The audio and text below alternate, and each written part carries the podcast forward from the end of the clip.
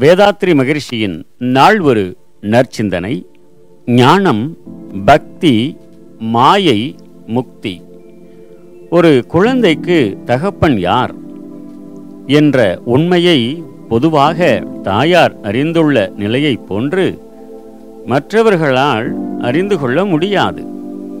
இது போன்று ஒரு தத்துவத்தை சந்தேகமற மாற முடியாத மாற்ற முடியாத வகையில் அறிந்து கொண்ட திடநிலை ஞானம் எனப்படும் வளர்ப்போர் சொல்லிக் கொடுத்ததை திருப்பி திருப்பிச் சொல்லும் கிளியைப் போன்று தன் தாயார் சுட்டி காட்டிய ஒருவன்தான் தனது தகப்பன் என்று உறுதியாகச் சொல்லும் மகனின் மனோ நிலையோர்களால் எழுதப்பட்டுள்ள கருத்துக்களே சரியென நம்பி உறுதி கொண்டிருக்கும் நிலையும் இம்மாதிரியே.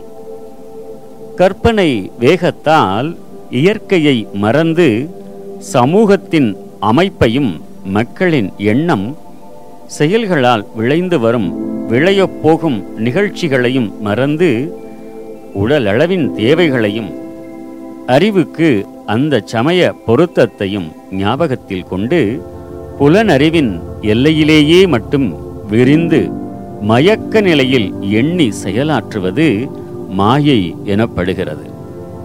எள்ளுக்குள் எண்ணெயைப் போன்று பிரபஞ்சம் எங்கும் எல்லாவற்றிலும் நீக்கமர நிறைந்து நின்று இயங்கும் ஆன்மா ஜீவன் கடவுள் இயற்கை சக்தி என்று பலவாறாக சொல்லப்படும் அரூப சக்தி நிலையை அறிவால் அறிந்து வாழ்வில் அமைதி பெறுவதே அறிவில் தெளிவு பெறுவதே முக்தி எனப்படும்.